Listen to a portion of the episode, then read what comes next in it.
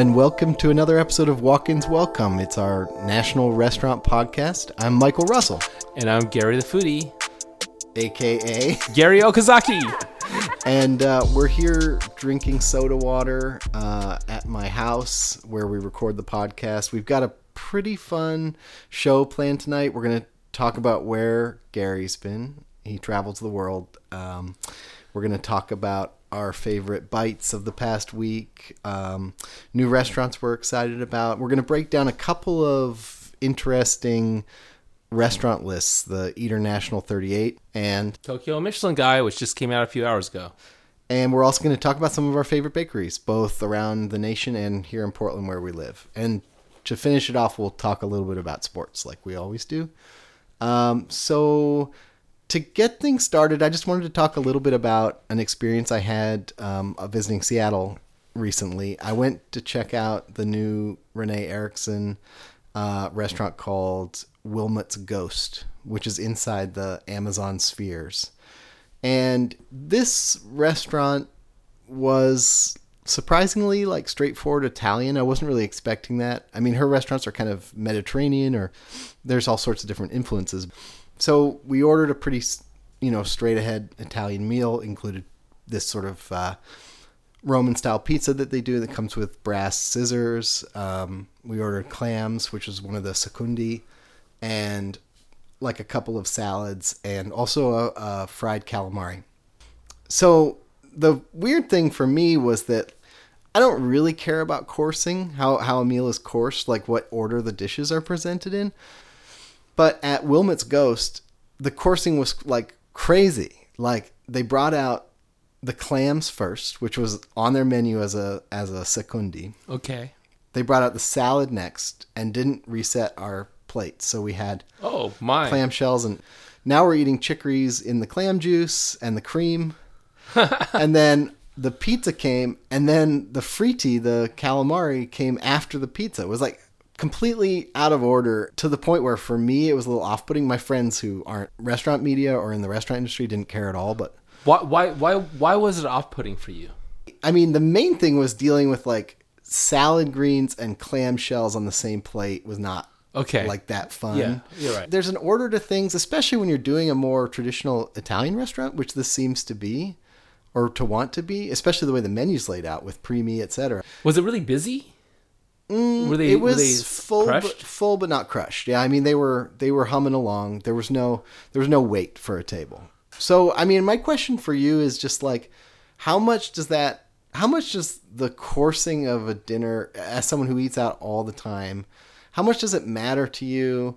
Do you ever get bothered by it? Like, No, I, to me it sounds sounds like it wasn't so much an issue. Well, it was an issue of coursing, but it's also like they should have cleared the plates. If they cleared the plates and you had clean plates, would that have been? Would, would you? Would that have been better? yeah, I mean they. Did, I- they reset us a couple times. I, Okay. They reset us after after the clam salad combo, uh, and it just felt like the wrong way around. But It- that's not, that's not something that bothers you. No, it doesn't bother me because, well, let's say like the, this restaurant in um, L.A. County in Santa Monica called Dialogue, and Dave Beran, the chef owner, he'll he'll throw in desserts throughout the entire twenty, you know, fifteen to twenty courses, and he'll he'll intersperse uh, desserts throughout the menu, and I and I find that almost intriguing. So some people may be off put by the fact that dessert is served throughout the meal. And I've, I've gone to restaurants where I've ordered dessert first. That I just want my dessert right now. Please, can you just give me the dessert right now? And then I'll I'll do reverse. I'll start with dessert and end with like an appetizer. Do you walk into the restaurant backwards like? no, but I've done it before, and it, you know, it's I don't it, it doesn't bother me. In fact, I don't really care what order you put them out. I guess like something like that where they're trying to like disrupt the normal flow of a dinner is a little different than what I experienced, which I felt was more just like, you know, oh the clams are ready, let's bring those out, even though it doesn't really make sense for the way we're eating and you know even the way they formatted their own menu. Like I, if there's thought behind it, then I, right. fine, you know. or, or for me just ordering dessert first and going in reverse order that's just i don't that to me that's just i don't really care so i don't I just bring the food out when it wouldn't have bothered me if i were in your if i were in your place All right, fair enough. I feel like a jerk now. No, I'm kidding. All right, I'll back off. But no, other than that, it was a, a, a great meal, and I'll talk a little bit more about it when we get to our new restaurants we're excited about. So the next thing that we want to talk about is where in the world was Gary Okazaki? I was supposed to be in Bangkok the week before uh, Thanksgiving, but I had issues with this, you know, part of the with the flight. So I thought, oh, I'll just move it to another month. And I, I, I did a last minute trip to New York City, and it was um, I, this was my fourth trip to New York this year. So probably eaten at 60, 70 New York restaurants. I did another 30, 25 to 30 on this trip. And it, you know what? I, I, I've, I've grown to appreciate New York more and more. There's just so much, so many options. And um, they're just diverse options. It's still, I don't think it's the best food city in America, but hopefully at one point we can talk about that in a future podcast about what wh- who I think are the best food cities, maybe in America or the world. But um, I had some amazing meals in New York, and you know how much I love pasta, so I had great some great pastas. So um, it was it was fun. I had a great time, and I one of the one of my favorite bites. I can talk about favorite bites. One of my favorite bites. It one of my favorite bite in um, the last week was in New York City. It was Ignacio Mattos. He has a number of restaurants in New York City: Estela, Cafe Altro Paradiso, and Flora Bar. And I went to Cafe Altro Paradiso and Flora Bar. At Flora Bar, it blew me away. Um, there's a, a lobster and crab dumpling in yuzu broth that was simply spectacular. And that was my favorite bite that I had last week. And Michael, what was yours? Well, that calamari when it came was perfect. So uh, at Willmott's Ghost, just a really simple fried calamari. Really, they just absolutely nailed it. And that was some of the big eating out I did because we were up in Seattle visiting friends and having Thanksgiving dinner at home. So if we can talk about a new restaurant we're excited about, just you know quickly that Willmott's Ghost is the latest Renee Erickson's, the latest Sea Creatures restaurant, and it's inside the Amazon spheres, which are these like surprisingly kind of small. Like I expected them to be slightly bigger. Really? Like spheres, actual like architectural spheres. There's They're huge. three in a row. Well, they're like what, forty feet tall? Uh, I saw renderings. I, I- thought they were going to be like hundred feet tall. I don't know. I kind of thought they were. I don't know. I don't know. Maybe I don't know like height, but it's. I would have guessed if you asked me, I think they're closer to 100 than 40. But I don't know.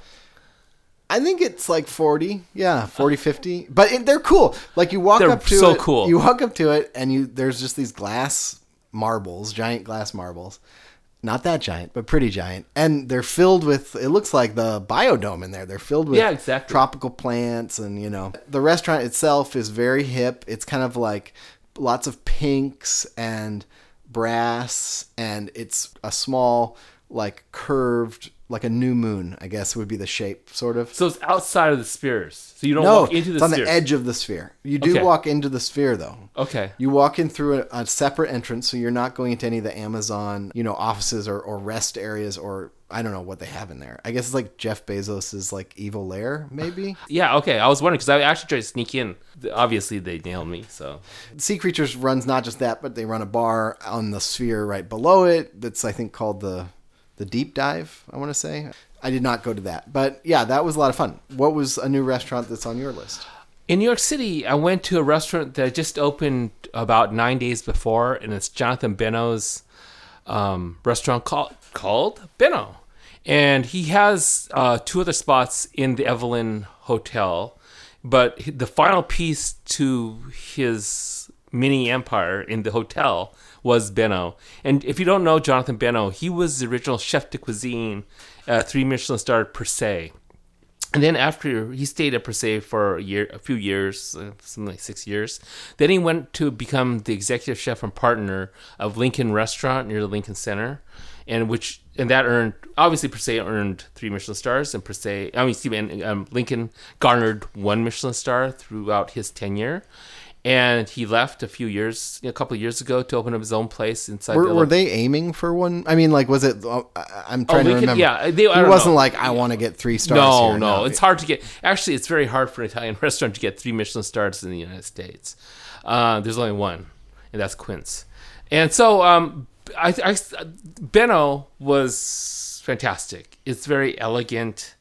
It's smaller than I expected. I expected maybe 80 to 100 seats. I think they're only about 45 seats. Uh, there is a tasting menu options option. I went a la carte, and as usual, because I like pasta and noodles, I went with pasta, and my pastas were, you know, were just very well done. And Jonathan, I was told, is back in the kitchen. He was he's been there every day that the restaurant's open. I was told, and, and I'm happy for him. And I'd be surprised if he didn't get a Michelin star for Benno next year. Tell us about the pastas you had. The first one was uh, spaghetti with clams, sea urchin, and scallions. And I also had ulumaki with Maine lobster and um, you know, fra diavolo. And my final one was um, garganelli with veal and porcini ragu. Yeah, that sounds good. Oh god! And you know, obviously, the all the noodles pastas are going to be um, handmade, house made, and they were just um, fantastic. Good pastas. Did you say what part of town it's in? It is on in the twenties, like um, I think it's west twenty seventh, twenty eighth, 29th, somewhere around there, or east 29th. It's pretty much in the well, it is in the tw- in the twenties, So yeah, not far from the Ace Hotel, not far from Nomad. and right next to the Museum of Sex. Oh, Yeah. did you pop in? I did not. But there was there there was this weird thing at the corner. It was this sex shop, but it was this really high class sex shop. And normally sex shops, the, you know, the, the the windows are always like covered, right? And these are just wide open windows, and you see these couples just kind of like shopping, buying, you know, these long things that are shaped like you know what's, and it was I was like I was like staring. I was Like like, baguette? What, is what, what are you talking about? It was it was it was just strange and odd and kind of interesting because I walked by to you know had to go to and from Benno and I was like saying oh and it was filled with people and it was really high class. Well, people have sex. Turns out. Yeah, but it was such. A Were a, you interested in going to the museum? Um, I looked inside and I was kind of curious, but I was it was late and I just wanted to go back home. It was open late though. I think so. Yeah, I think so. Museum of Sex, right next to the Evelyn Hotel. And but and right next to the Museum of Sex is this other shop, this sex shop that was super high class, and I'd never seen anything quite like that, where it was just kind of open. That's uh, Evelyn's my uh, my wife's grandma's name. Oh, Speaking of museums of sex, uh, so next up, uh, we there was a couple of lists came out. The uh, Michelin Guide to Tokyo. Maybe we can just start there. That that actually dropped just a couple days ago, right? no, it dropped last night or Last a few, a few hours ago. I'm all Depending on when you're listening. yeah, when depending on when you listen to it. Uh, we have a uh, another an, a sort of a new three Michelin starred restaurant. And it's called L'Osier in Tokyo's Ginza district, and it actually had three Michelin stars before, and under Chef Menard, and they closed. Um, L'Osier back in I think 2011 because the Shiseido building had to be renovated, so it was closed for like three years. And Chef Menard went and he's not going to wait around for three years. So when it reopened under Olivier Chaignon, who used to work for Pierre Gagnaire in Tokyo as his executive chef there, I think he was in Tokyo, but he worked for Pierre Gar- Gagnaire regardless. And um, he he took over for the kitchen. It earned two Michelin stars the first year. And I thought last, I predicted last year uh, that it would get its third Michelin star, and it did not. But this year it did, and it deservedly so. I had, a, I had an excellent uh, meal at Lois- L'Osier back in 2016, and um, good for them. And also, a third ramen restaurant got a Michelin star, and that's nice to see when you have more approachable, accessible food out there that have that gets a Michelin star, that garners a Michelin star. And for the first time ever, an onigiri restaurant got a Michelin star, and that's awesome. You know, onigiri- onigiris are that triangular shaped. It's not really a rice ball, but rice that's kind of uh, wrapped in nori seaweed, and sometimes, well, it's filled usually with things like umeboshi, and um, good for them. and Good- can, they can be very cheap. You can find them in you know yeah, in Seven Eleven dollar fifty two dollars for a single onigiri. And I didn't I didn't look at the menu of the restaurant that got a Michelin star. So I was kind of I'm kind of curious what the prices are. yeah. What does it what does it take to make a Michelin starred onigiri? I don't know. That's why I'm curious. It's maybe it's wrapped in gold instead of seaweed.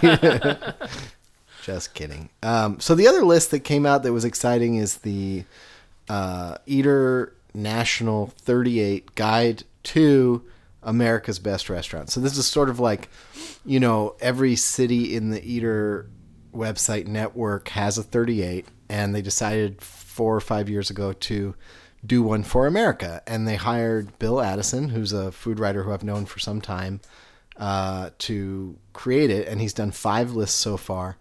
And this was his last list um, because he was named, like a week or two later, he was named as the one half of the restaurant critic duo that is replacing uh, the irreplaceable Jonathan Gold. What did you think of the list? So the list was interesting. I read the whole thing. I was struck by the difference between the restaurants in Los Angeles and the restaurants in San Francisco. So there were four LA restaurants um, that made the 38. Here's looking at you uh, in Koreatown, although not a Korean restaurant.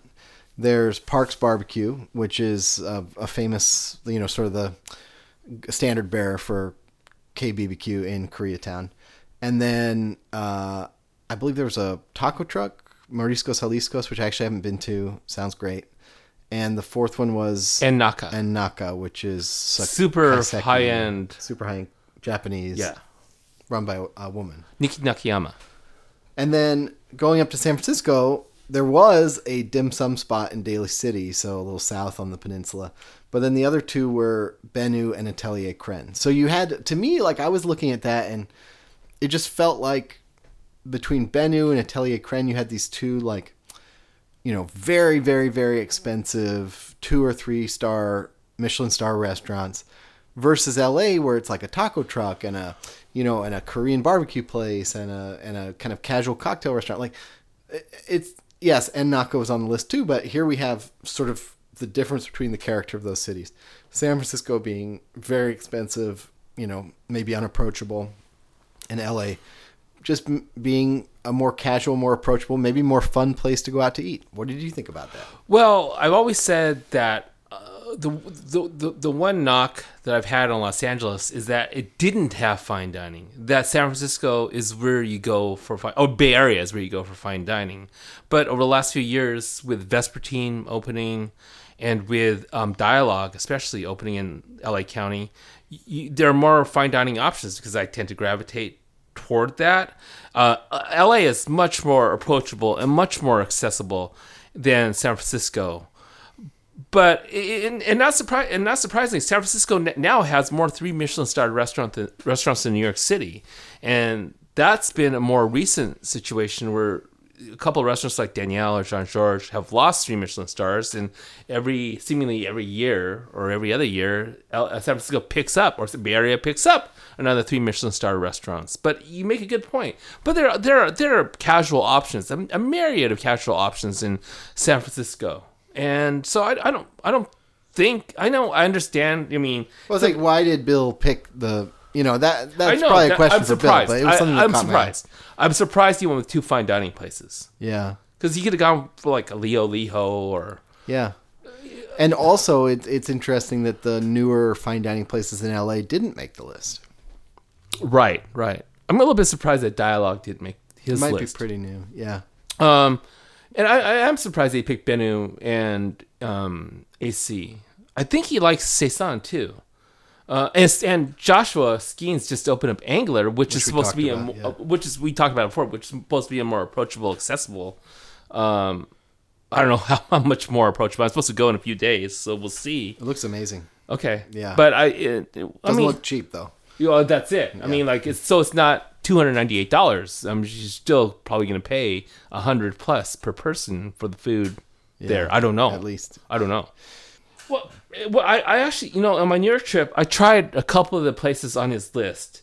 One was Superiority Burger, and Michael and I went, and because Brooks Headley, who owns Superiority Burger, came here during the summer and did a pop up, and I had an issue with the buns, and I, I, I mean, the buns were great at Superior Superiority Burger. They were they they were perfect, but again, it's it's But they were probably using a Portland bun right here. yeah And, and um, I, I really enjoy Superiority Burger. I don't know if I'd put it in my essential 38 restaurants in the United States because that you know I'd rather have and I'm not a vegan or a vegetarian, so I'd rather have a hamburger that has meat in it. But you know, if you see superiority burger as like the tip of a spear, or you know, the, of a movement toward making vegetarian food not only delicious but also mainstream you know uh, making it like the re- the hot restaurant that people want to go to is a vegetarian restaurant. Like that is definitely a trend. And if you see superiority burger as as being ahead of the curve on that then they're that you can put them in as being reflective of that whole Okay. trend and i think it it adds something to your list. The same way if you're building out an la list then you're going to want a naka you're going to want a mexican cart you're going to want a korean barbecue place. I didn't think that I was surprised by the inclusion of "Here's Looking at You" after my meal there. I thought it was good, and I can see it from the point of view of it being, uh, you know, sort of reflective of LA dining in the sense that they're pulling, you know, influences from Mexican food, from Korean food, from you know, just like that sort of melting pot of LA. It's a world cuisine restaurant. It's a world, but then I wonder, like, isn't that cultural appropriation by another name? I mean, nobody wants to say cultural appropriation like it's like bad word to say that now, but like you can just say, "Oh, we're an LA restaurant," and then you have carte blanche to do whatever you want. I, I just I don't know. I'm not going to get on a high horse about it, but it, it was an to me. I didn't think that fit necessarily. Okay, I mean, I, I wouldn't have put it. I, I first of all, I enjoyed. I thoroughly enjoyed my meal at Here's Looking at You. One of my favorite dishes of the year is the frog legs that I had there.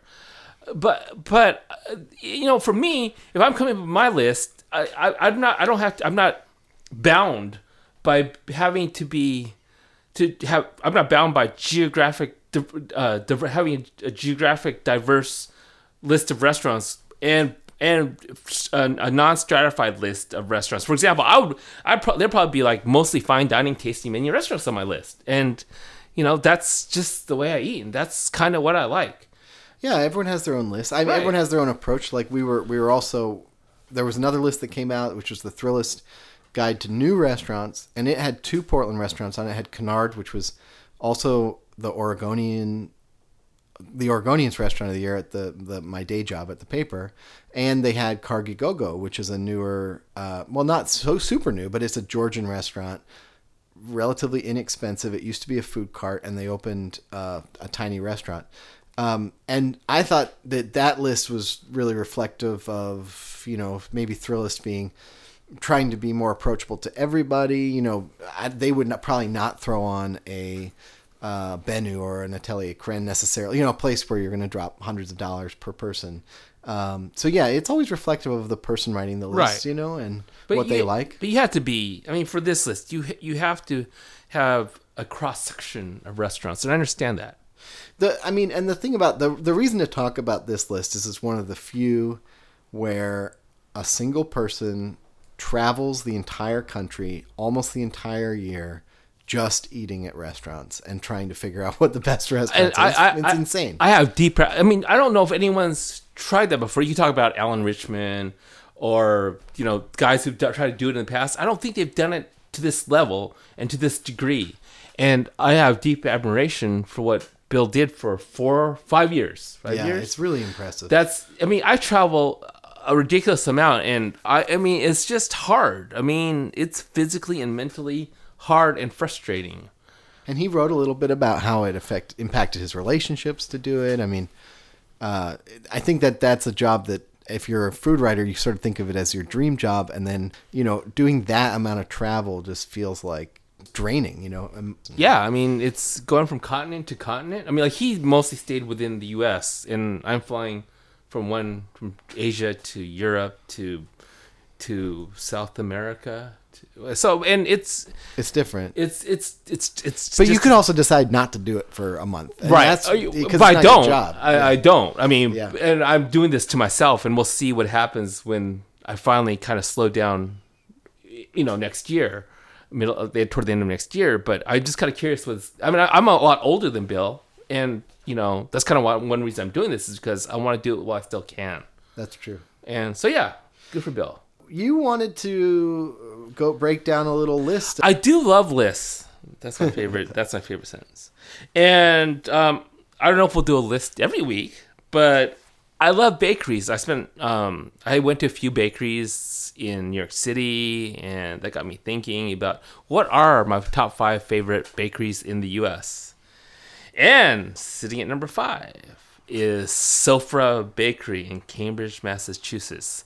Ma- uh, Maura Kilpatrick, who's also the pastry chef at Oleana, um, does a fantastic job with unusual uh, Mediterranean influenced uh, baked goods, and it's great. Sofra Bakery, Cambridge. City at number four, Belinda Leong and Michel Suas, B. Patisserie in San Francisco, right on California Street. I was their first unofficial customer way back when when they opened. Um, they weren't open to the public, but I was like leaving for San Francisco. I said, "Chef, can I just come in and can you just make me a whole box of stuff?" She I did. had one of the worst service experiences in my life at Oh, you told me. B Patisserie Honolulu. Ah, they they're get- they're famous for the they're- kouign-amanns. Did you have the kouign-amann? I I know it's maybe it. it, It's just a black hole in my memory. Okay. They're- It's F Patisserie for me. Okay, but they have an amazing kouign-amann. Um, at number three, a relatively local bakery, Saboteur Bakery in Bremerton, Washington. So you had, I took a ferry. I was staying in Seattle, and I wanted to go to Saboteur, so you had to take a ferry from Seattle to Bremerton, and then I walked from the ferry to the bakery. And Matt Tinder, who was the executive chef at um, three Michelin starred restaurant Meadowood twice, and um, three Michelin starred Coi, and also three Michelin star Saison.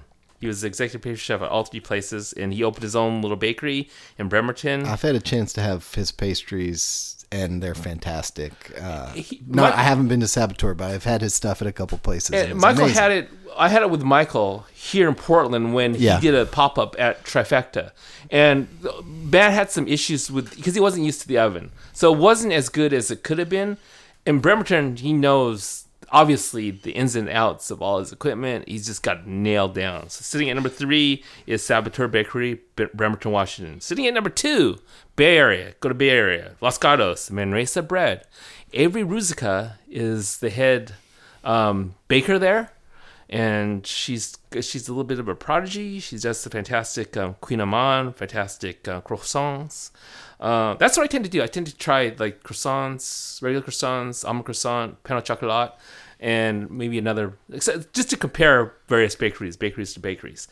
Sitting at number one, surprisingly, uh, kind of an underrated bakery, also in San Francisco, is Neighbor Bakehouse, Greg Mindel.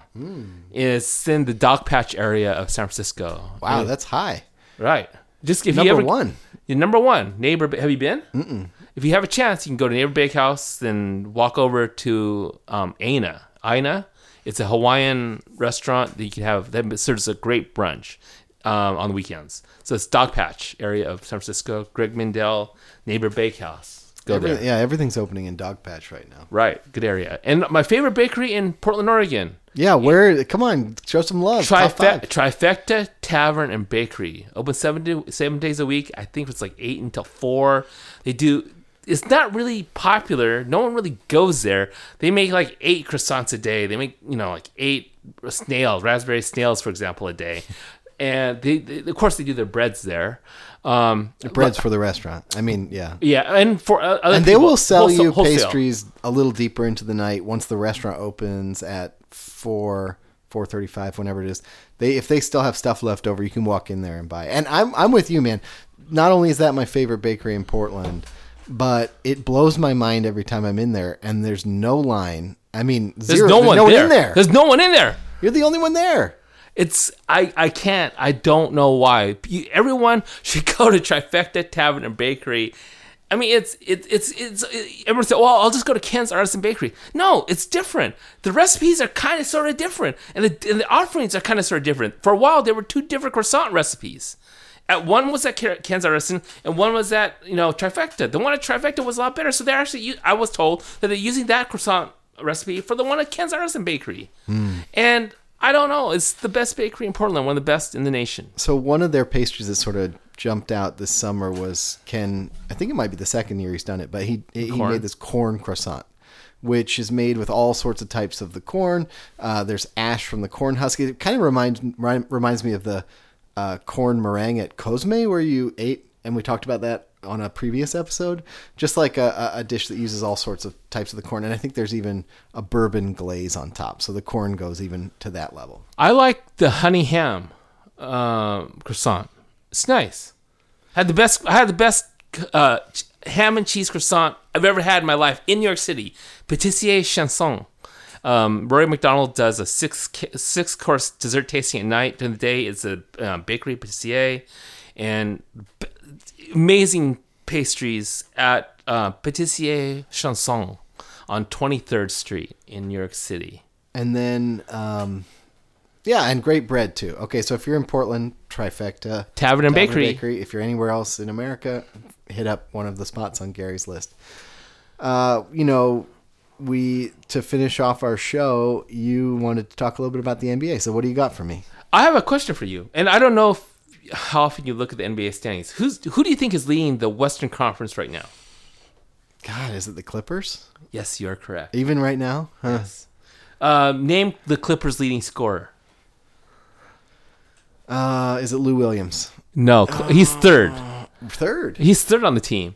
But but Oh, it's Tobias Harris. you are correct. Good. I don't know if I, I don't know if I could have gotten that in between Tobias and um, Lou, sweet So Lou. Tobias is a guy that they got back in the big Blake Griffin trade, which was huge because they had just signed Blake to a five-year deal and sold him on being the face of the franchise, and then traded him six months later. and all they had a big three: DeAndre Jordan, Chris Paul, and Blake Griffin. They're all gone. And they're number one. and they're number one.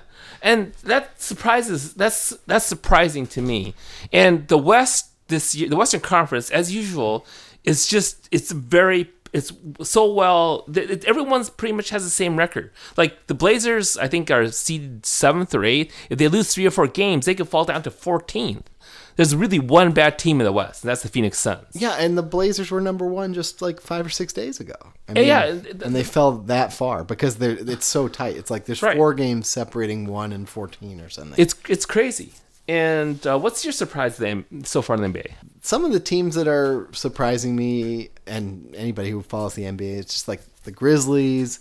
You know, probably shouldn't be surprising because Conley and Gasol are so good when they're healthy, but they haven't been healthy together for a long time. Um, I feel like the Kings and Magic are like the same on opposite coasts. That they're they're overachieving. They're both over 500, and they're both going to fall back down to earth by the end of the season. But I don't know about Sacramento. Maybe not. Well, Fox is super exciting to watch. So Right. De'Aaron De'Aaron Fox F- is a from Kentucky. year guy. He's just he's taken a little leap. So the Kings are super exciting with Fox. The Magic, who knows? Uh, They did this last year too, where Aaron Gordon was hitting fifty percent from three, and they won. You know. 65% of their first 15 games and then it all fell apart which I think it'll do again for the Magic and honestly the West is just too tough for a team like the Kings to keep Yeah, going that's a I good mean point. The fact that he is um, probably doing better than all three of the mo- more highly celebrated rookies from last year in Ben Simmons, Jayson Tatum, and Donovan Mitchell, all of whom have struggled in certain aspects of their game. Fox has sort of leapt ahead of them this year in terms of second year players. Um, it'll be interesting to see if he keeps that up. Well, yeah, I know with young players, you just never know. But I isn't Buddy Buddy Hield. Buddy Hield. He, I think he's playing really well. Yeah. Uh, so That's great. The two of them. yeah, I, I think you know. The, I mean, if the Clippers are thirteen to six, my God, with people like Sweet Lou Williams and and you know Tobias Harris leading the way, I think it. And, I mean, and the, the the Wizards are really struggling. That's another. yeah, I was going to say that's probably if you ask me what the least surprising thing of the season would be, I would say it's the Wizards' uh, Oh. implosion. Just because they, they just had these like, you know, John Wall's the quintessential talks a lot and doesn't do anything on the court guy. Uh, they all seem to hate Otto Porter for some reason. and then they added what Dwight Howard and Austin Rivers, and they expected that to be like like locker room vets or something. It's not. You make a good. good point. Okay, Yeah, you make good. a great you Yeah. make a great point. So I'm not surprised by that. And they're talking about rumors about um, one of the two, either Beal or Wall, being traded, and Houston pro- being a potential landing spot because Houston is struggling. That's another surprise because they were the number one seed last year, not Golden State. Houston was, and they're like eight and seven or something like that. They're they're playing better recently, but they've struggled. But you know, keep in mind they have a new owner, and I'm not saying he's you know tight with the purse strings, but they didn't pay Trevor Ariza and they didn't pay Luke Richard Mbamute. Uh, those were two of their best perimeter defenders And glue glue guys. guys. And they, you know, uh, Luc was injured for the playoffs, but you know before that he was pretty stout, and Ariza could hit threes, and they didn't really replace either of those guys. I mean, that the I think it's like those are the kind of guys they're not superstars, so you think they don't really matter. But then you go into the season, and if you don't have them, especially the way Houston's whole offense is built around Harden or Paul driving and then kicking to a guy who hits a three, all right, and not and not playing defense on in Harden's case. So if you lose out on the guy who can hit the three, and then on the other end you lose out on the guy who can help when Harden breaks down, it's it's a huge blow to them. But I think they'll, they're playing better recently. I think they'll get their mojo back. They'll be they'll make the playoffs. It's the West is gonna be LeBron's gonna make the playoff. LeBron, I mean, like this is crazy. it's uh, it's brutal. So uh, I think that'll wrap things up. And I just uh, a little programming note. Um, Gary and I will both be down in the Bay Area separately. This, you know, when depending on when you hear this this weekend, and then we're actually both going to Houston together. So we might try to find out a way to record a podcast there together, or if not, we'll wrap up our thoughts when we get back to Portland uh, two weeks from now. Okay, thank you so much. Bye bye. Happy holidays.